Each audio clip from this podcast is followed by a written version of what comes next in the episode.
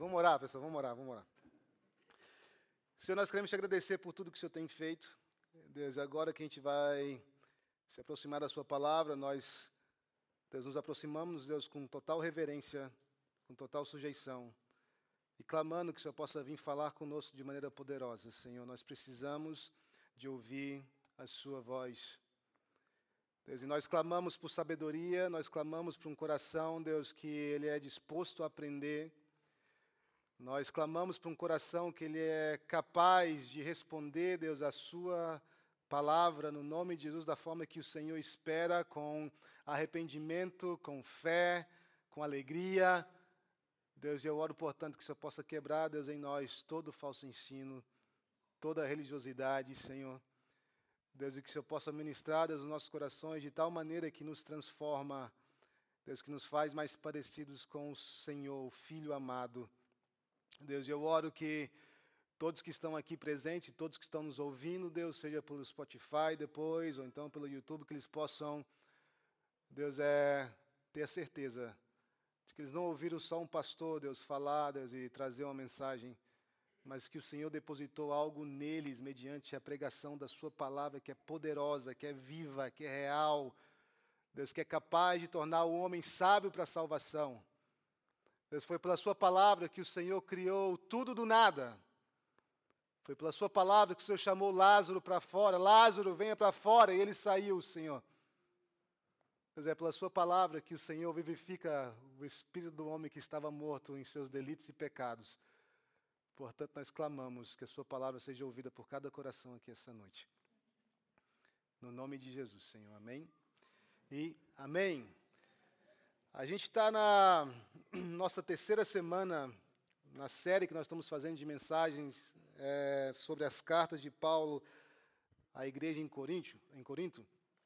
E a gente tem, vai estudar a primeira e a segunda carta. A gente está nessa, terceira semana do nosso estudo da primeira carta ainda, então a gente vai ficar algum tempo aqui nesse estudo, é, porque a gente quer realmente aprender o que, que Paulo estava dizendo para a gente, o que, que Paulo tem para poder nos ensinar, o que, que Deus quer nos ensinar em poder ter conservado essas duas cartas para a gente, essa igreja. E eu acho que existe grande valor da gente poder estar tá tirando tempo e da gente poder estudar. E para o benefício daqueles que não, não estavam aqui nas primeiras duas semanas, é, eu queria recapitular algumas coisas que nós vimos é, e até porque a gente não teve é, a continuidade da série na semana passada, porque o pastor alemão veio pregar. É, e, e, por falar nisso, pessoal, deixa eu só fazer um parênteses aqui, deixa eu só dar um glória a Deus pela generosidade de vocês. Sabe quanto que deu a nossa oferta para poder ajudar lá no Timor-Leste? 5.200 dólares que foi levado para lá.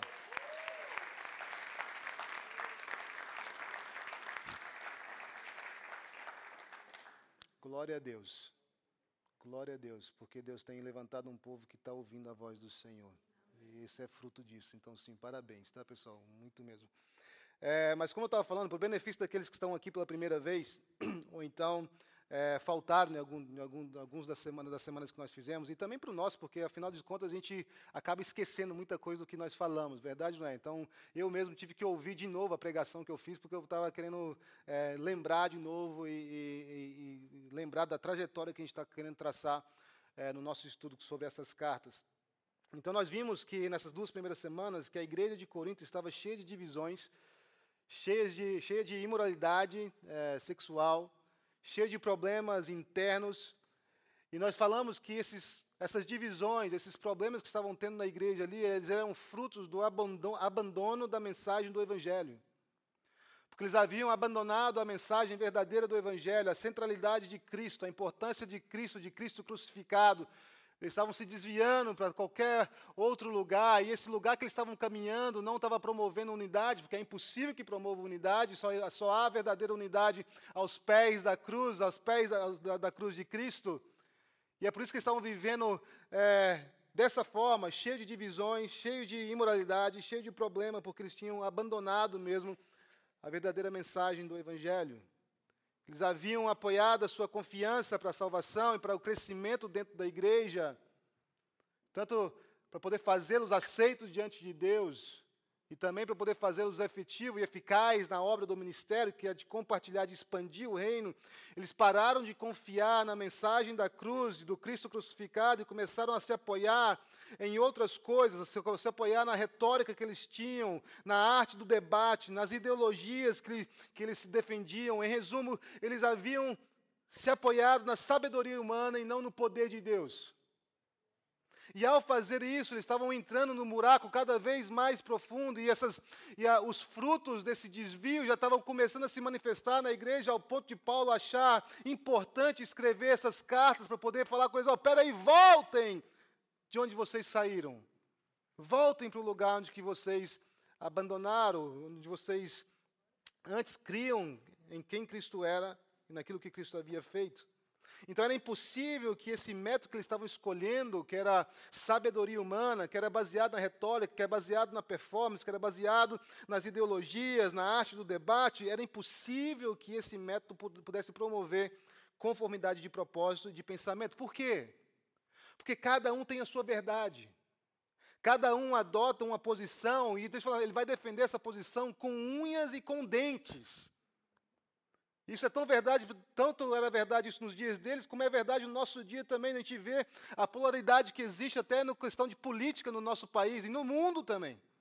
Nós vemos que nós, essa sabedoria que é baseada em, em esforço humano, então esse, esse, esse, essa salvação, essa virtude que é baseada em esforço humano, ela vai resultar mesmo em divisão, porque as pessoas vão defender com unhas e dentes as suas posições. E nós vemos isso acontecendo na igreja de Corinto.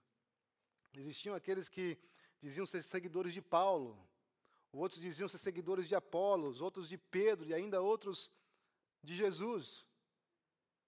Eles estavam divididos, estavam separados.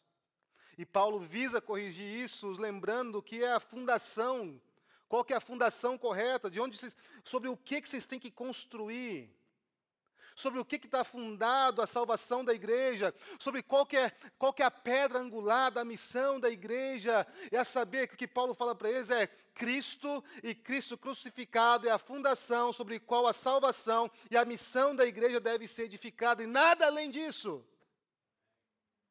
Nós falamos na semana passada, na semana anterior, na última semana que nós falamos sobre esse assunto, que Cristo e Ele crucificado é o alicerce eles haviam caído na tentação de apoiarem, se apoiarem em métodos humanos.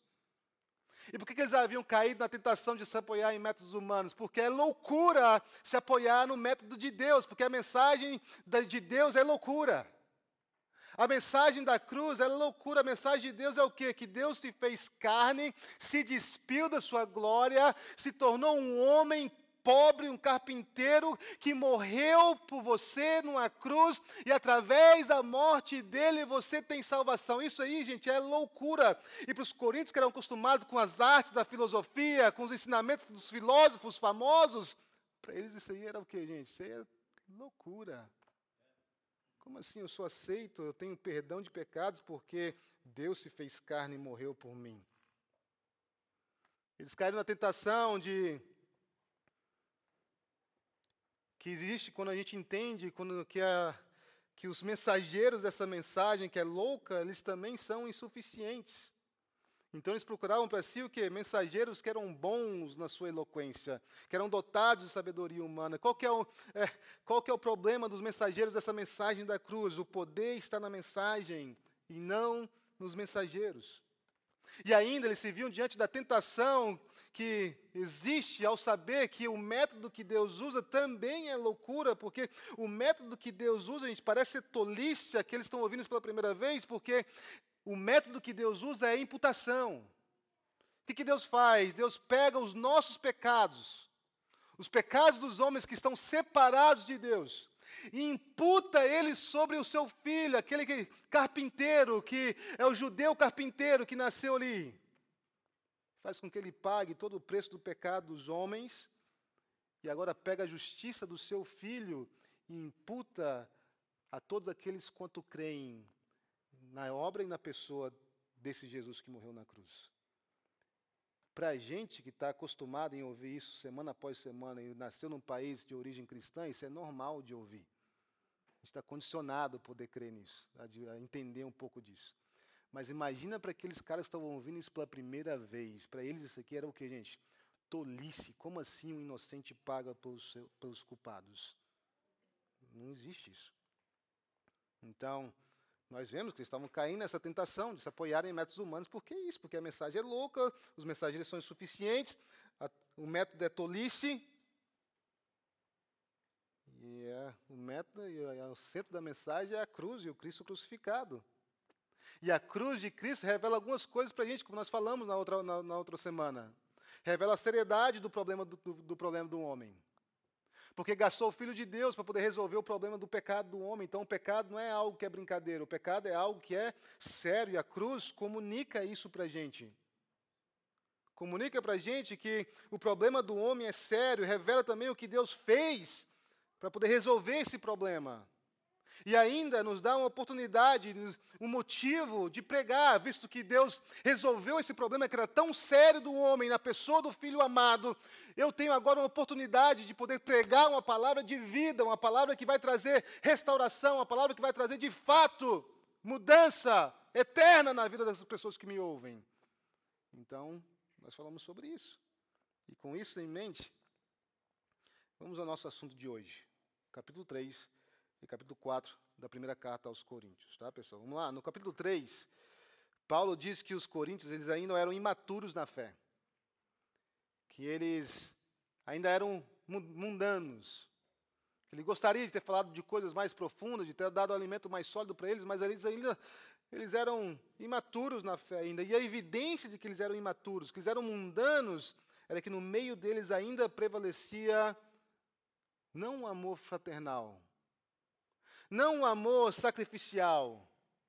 Mas o que prevalecia no meio deles, na comunhão deles, era a inveja e a divisão, porque eles estavam se apoiando na sabedoria humana, e a sabedoria humana exige que você assuma uma posição e defenda ela com unha e com dentes, e isso é impossível que promova o que, gente? Unidade. Que promova o mesmo pensar.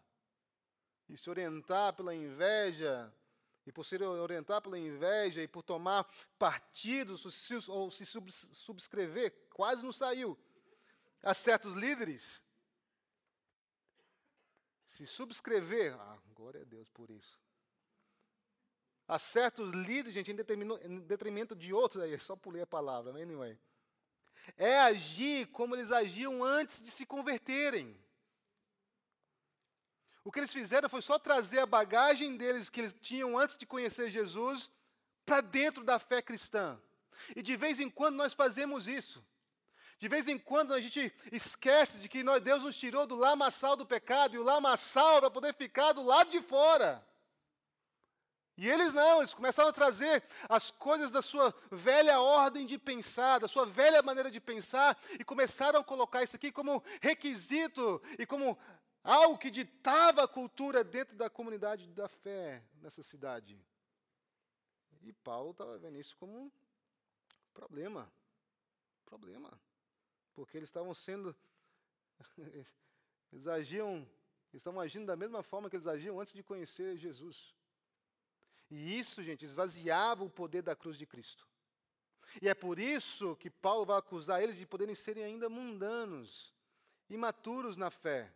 Porque eles não perceberam que Jesus tirou você do lamaçal do pecado para que você seja de fato livre, limpo. Paulo vai dizer a eles que as prioridades estavam equivocadas.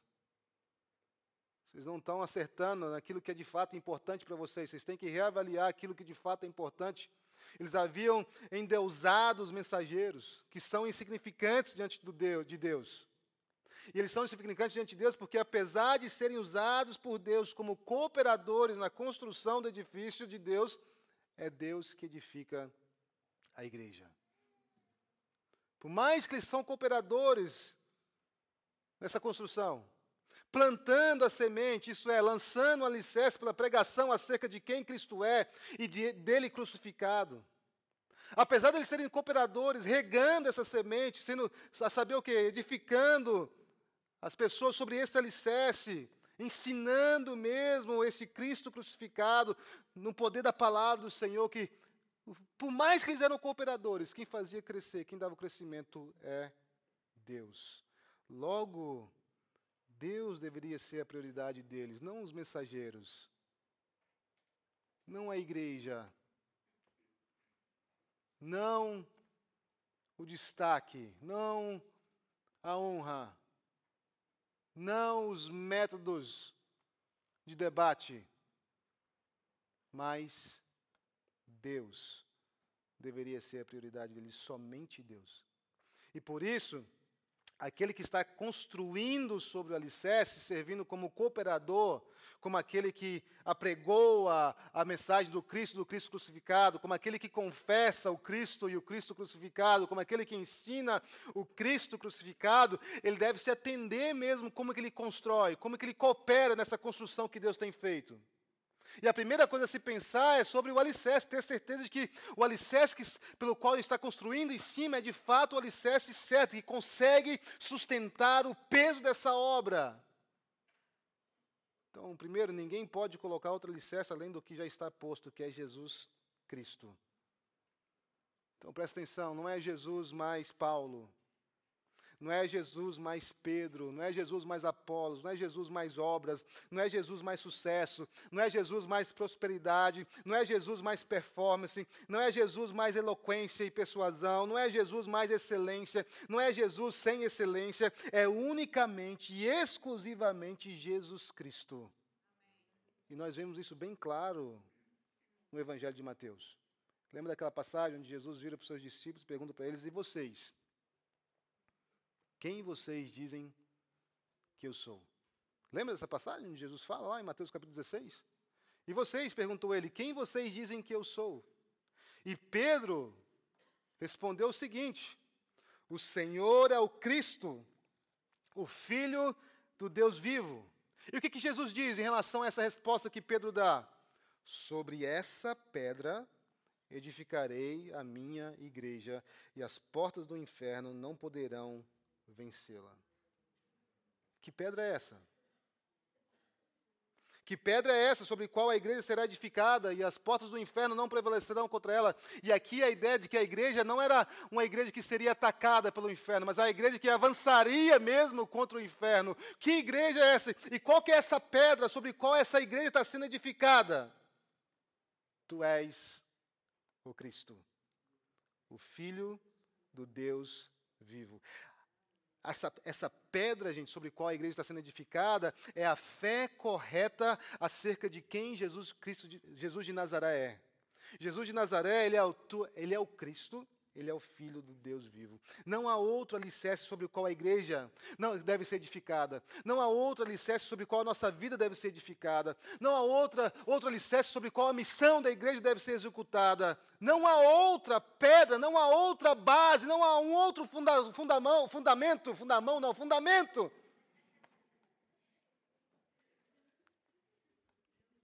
Não há outro. Somente diante da fé correta acerca de quem esse Jesus é. Tu és o Cristo, o Filho do Deus vivo.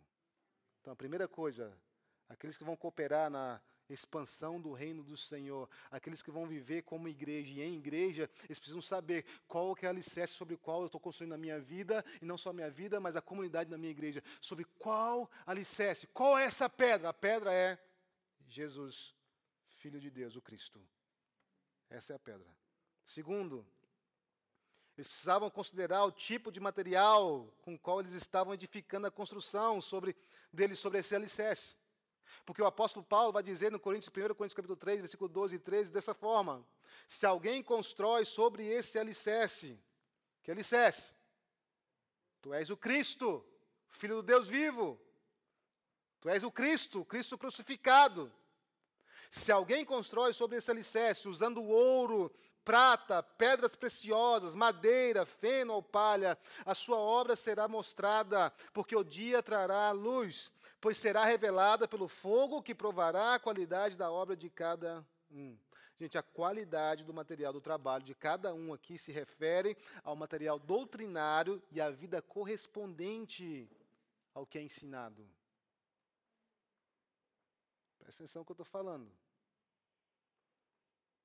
material que Paulo está dizendo aqui tem a ver com aquilo que se confessa, aquilo que se crê sobre Jesus e a vida correspondente com a confissão que você diz ter.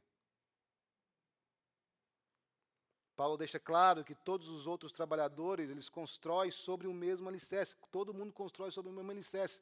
Ah, a igreja ali na, na esquina, o ADD, ou então a Lagoinha, ou então qualquer outra igreja, a gente está construindo sobre o mesmo alicerce.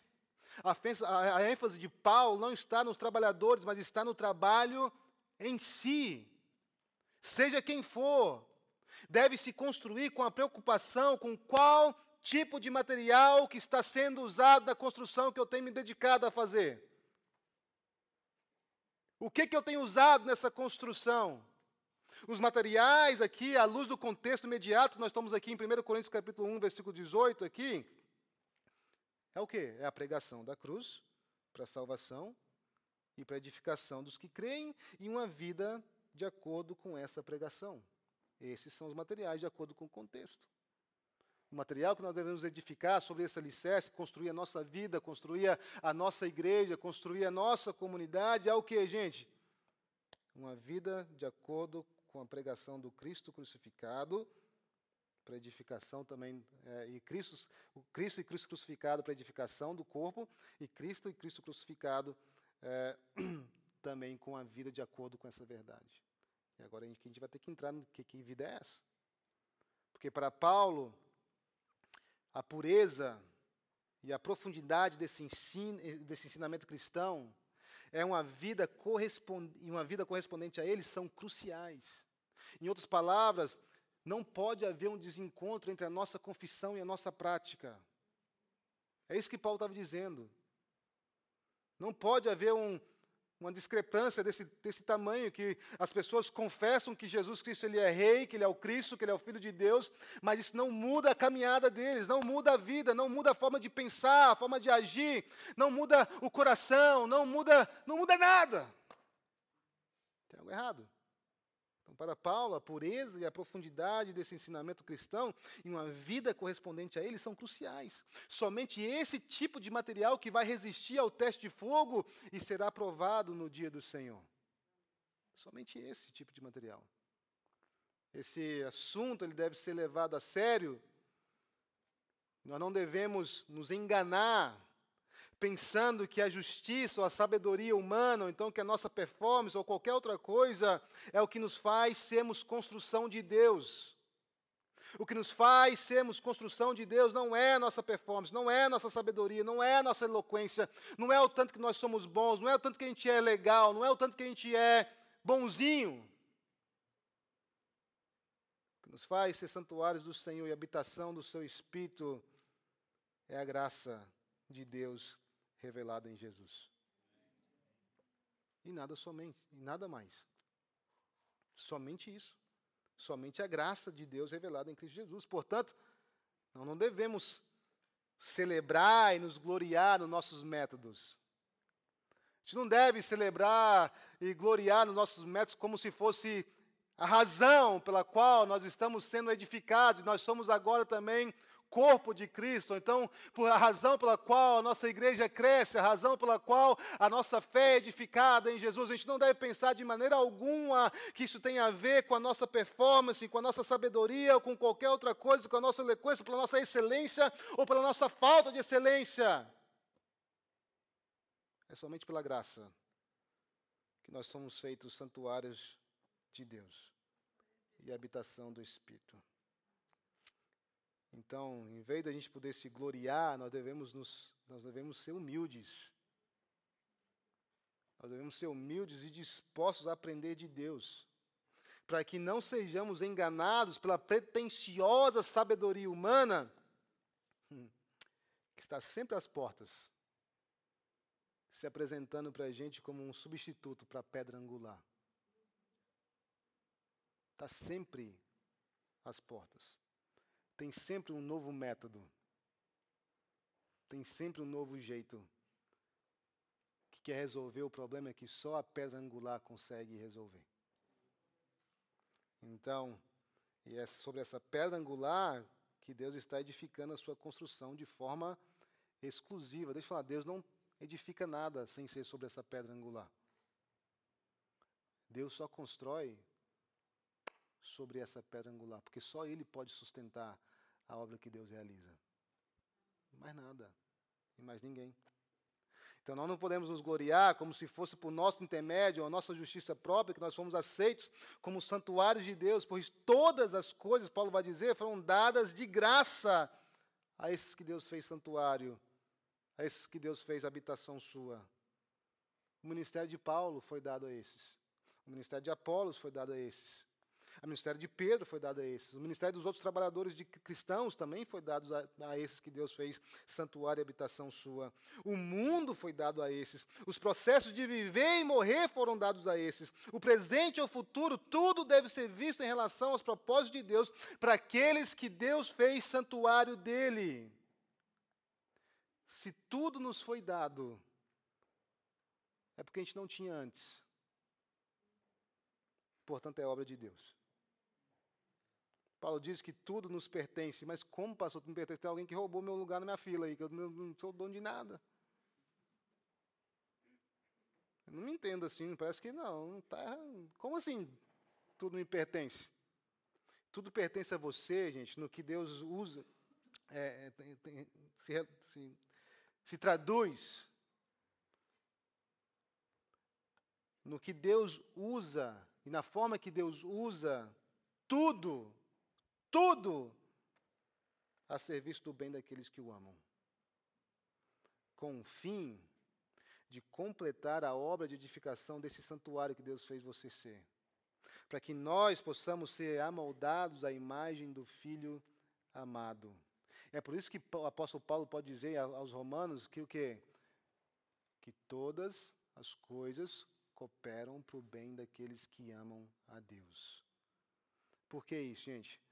Porque tudo foi dado àqueles que se tornaram agora, pela atuação do Senhor, santuário de Deus, a fim de fazer com que eles sejam moldados à imagem do Filho amado, moldados à imagem de Cristo. Quando nós chegamos no capítulo 4, Paulo, é por isso que Paulo vai fazer, é por essa razão que, que Deus nos fez santuário de Deus, e por essa razão que Deus nos deu todas as coisas, e todas as coisas, ele age em todas as coisas, para que todas as coisas cooperem para o nosso bem. É por essa razão que Paulo vai desafiar os coríntios para parem de se apoiarem na sabedoria dos trabalhadores cristãos. Eles são apenas servos dos quais é esperado o que é esperado de mim e de você, que sejam fiéis à pregação de Cristo e esse Cristo crucificado e que possam viver de maneira digna dessa salvação que eles afirmam ter recebido de Jesus. Três semanas a gente tem pregado sobre isso. Sobre não repousar na sabedoria humana em qualquer outra fonte para nossa salvação e para nossa edificação em Cristo Jesus. Somente sobre essa pedra angular que nós podemos ser salvos, sustentados e edificados. E Paulo vai dizer para eles, ó, para, para de se apoiar nesses métodos. Para de se apoiar nessa sabedoria humana. Sejam fiéis à pregação do Cristo Jesus crucificado e vivam de maneira digna da salvação que vocês afirmam ter recebido em Jesus. Agora, qual que é essa maneira digna? É a maneira que próprio, o próprio Paulo vai exemplificar para eles com, sua, com o seu viver, na forma que ele vive. E é por essa razão que Paulo estava enviando Timóteo a esses irmãos aqui, um filho da fé dele, para poder lembrar aos coríntios a maneira de, dele viver em Cristo, de como ele vivia de acordo com aquilo que ele ensinava. Note que Paulo agora vai acrescentar ao conteúdo da mensagem pregada a importância de viver o que se confessa crer. E isso é que ele se refere quando ele diz no versículo 17, a maneira de viver em Cristo. Se eu perguntasse aqui hoje, vamos considerar a seguinte passagem, 2 Coríntios capítulo 5, versículo 17. Portanto, se alguém está em Cristo, é nova criação. As coisas antigas já passaram, e eis que surgiram coisas novas. Quantos aqui estão em Cristo?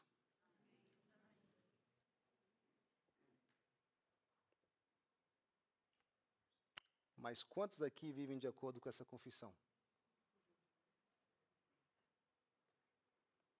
Porque é muito fácil a gente poder falar que a gente está em Cristo. É muito fácil a gente poder falar que de fato Jesus é meu Senhor e meu Salvador. Agora, quantos de fato vivem de acordo com essa confissão que nós falamos acerca de Jesus?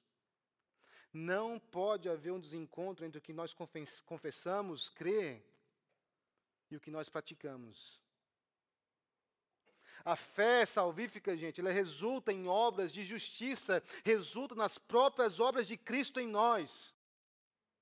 A fé verdadeira, essa confissão verdadeira, quando ela de fato nós estamos em Cristo, resulta no caráter de Cristo ser transferido a nós pelo trabalhar do Espírito Santo, aquilo que a Bíblia chama de do fruto do Espírito. E eu pergunto de novo: quem aqui está em Cristo? Quem aqui está em Cristo? A maneira que Paulo vai apresentar para a gente o que, que é estar em Cristo é a seguinte, capítulo 4, versículo 9 a 13. Não querer ser o primeiro, mas preferir a, honrar, a honra dos outros antes da sua. Buscando os interesses dos outros. E aqui eu pergunto: quem está em Cristo?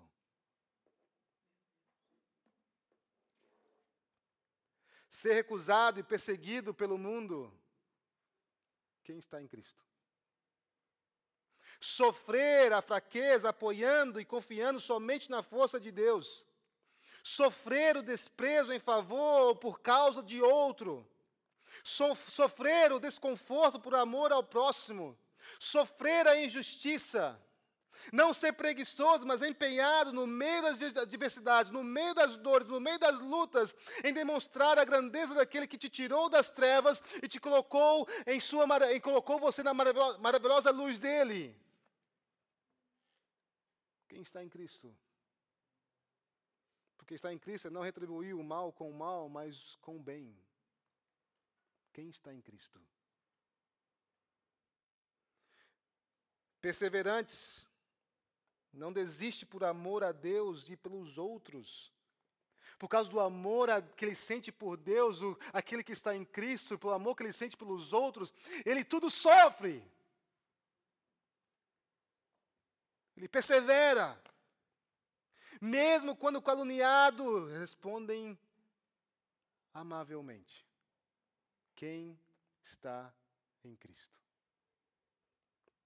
Se coloca em desvantagem para avançar a causa do seu irmão. Quem está em Cristo? Quem está em Cristo? Essa lista aqui que o apóstolo Paulo vai dar para a gente não é uma lista exaustiva do que significa viver em Cristo. Mas ela é suficiente para uma autoexaminação. Ela é suficiente para a gente poder olhar para dentro de nós mesmos e dizer: será que de fato eu estou em Cristo? Porque Paulo vai dizer no capítulo 4, versículo 20: Pois o reino de Deus não consiste em palavras, em poder falar, ah, eu sou de Cristo, ah, eu estou em Cristo, e nova criatura eu sou. Não, mas ele consiste em poder. Poder para viver dessa maneira. De acordo com a sua confissão de fé. E a pergunta continua: será que o mesmo poder que atuava em Cristo de fato está atuando em você? Será que de fato você é santuário e habitação de Deus? Ou será que ainda Jesus é só mais uma adição à sua vida para que você possa alcançar mais nesse mundo? Para que você possa realizar os seus sonhos, para que você possa completar os seus projetos, para que você possa ter uma vida de paz, de bom, de boa, sucesso.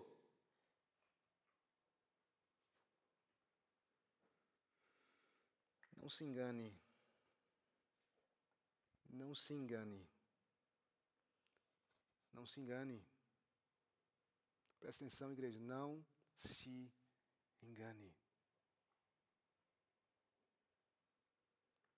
Quem está em Cristo é nova criatura. A regeneração do Espírito, a santificação na vida daquele que está em Cristo. E o apelo de Paulo para aqueles que estão, te, estão se perdendo entre a confissão e a sua prática é o mesmo que Tiago faz lá em Tiago capítulo 1, versículo 22.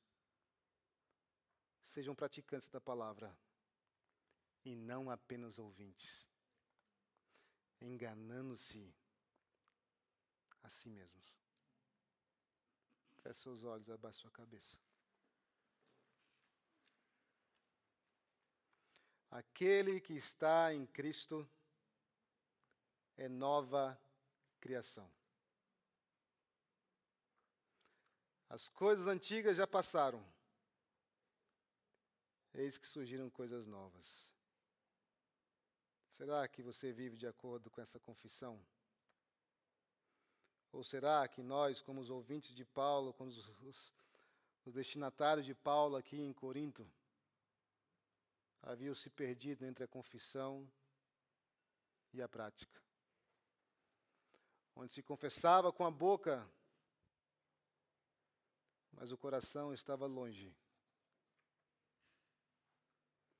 Onde se encontravam como, para quem olhava de fora, via, quando estava percebendo, parecia, cara, esse cara aí, de fato, tem um relacionamento com Deus.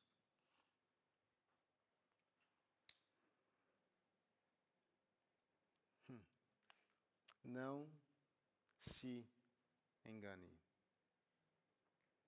Aquele que está em Cristo é nova criatura. As coisas velhas se passaram, eis que tudo se fez novo. E agora eu pergunto para você de novo: será que você está em Cristo? Porque a sua eternidade depende de quê? De você confiar na obra e na pessoa de Cristo Jesus para sua salvação. E quando essa confissão, essa fé, ela é genuína sobre quem Cristo é, tu és o Cristo, filho de Deus, filho de Deus vivo, nos tornamos santuário de Deus, habitação do Espírito. E isso gera em nós vida de Cristo. Vida de Cristo. As obras de justiça que Cristo praticou, nós começamos a praticá-las agora. os valores de Cristo começam a ser agora trabalhados em nós, porque o resultado da habitação do Espírito de Deus em nós, que é o fruto do Espírito, é a vida de Cristo em nós. E Paulo está trabalhando com os coríntios de uma maneira tão maravilhosa. Porque ele quer assegurar que primeiro a base está bem, para que depois ele possa começar a tratar agora dos frutos do problema que eles estão vivendo. E eu pergunto para você: será que você está em Cristo? Feche seus olhos, é básico, a gente vai estar orando. Senhor, muito obrigado pela Sua palavra. Deus, nós temos o um exemplo aqui de um povo que estava se enganando. Porque eles eram ouvintes das palavras, da palavra do Senhor. E não praticantes. Eles diziam estar em Cristo. Mas o estar em Cristo deles, Senhor, não resultava numa transformação verdadeira que só o Senhor pode fazer. Deus, nós nos encontramos aqui hoje, deparados com essa situação, e nós vemos eles em nós. Deus, e diante disso nós queremos, Deus, confessar, Deus, o nosso pecado diante do Senhor e dizer, Senhor, nos perdoe. Nos perdoe porque tem tempos que a gente confessa ao Senhor. Deus, mas se a gente for sincero, a nossa confissão se desencontrou com a nossa prática. E disso o Senhor nos lembrou hoje. E nós queremos voltar. E nós confiamos na obra de Cristo. Nós confiamos na pessoa de Cristo no Cristo e o Cristo crucificado, Cristo, o Filho do Deus vivo, para nos poder dar poder para voltar ao Senhor. Deus, arrependidos, confessados, confessando os nossos pecados, nós te pedimos, Senhor, nos faz verdadeiramente santuários do Senhor, a habitação do Senhor. Nós não queremos só confessar, nós queremos ter a vida de Cristo em nós. Nós queremos ter a vida de Cristo, Senhor, em nós. Nos ajuda, Senhor, no nome de Jesus. Deus, eu oro para cada coração que está aqui, Deus, essa noite que entrou com dúvida. Deus, talvez pessoas que entraram aqui pela primeira vez, ouviram essa mensagem sobre o Senhor pela primeira vez, eu oro, atrai o coração delas a usar o Senhor. Deus, que isso possa nos levar, Deus, ao arrependimento e à fé em Ti. Deus, é o que nós oramos no nome de Jesus e nós te agradecemos pela Sua palavra. Senhor, louvado seja o Senhor. No nome de Jesus e toda a igreja diz: aplauda o Senhor que Ele merece, Ele é bom, Ele é fiel.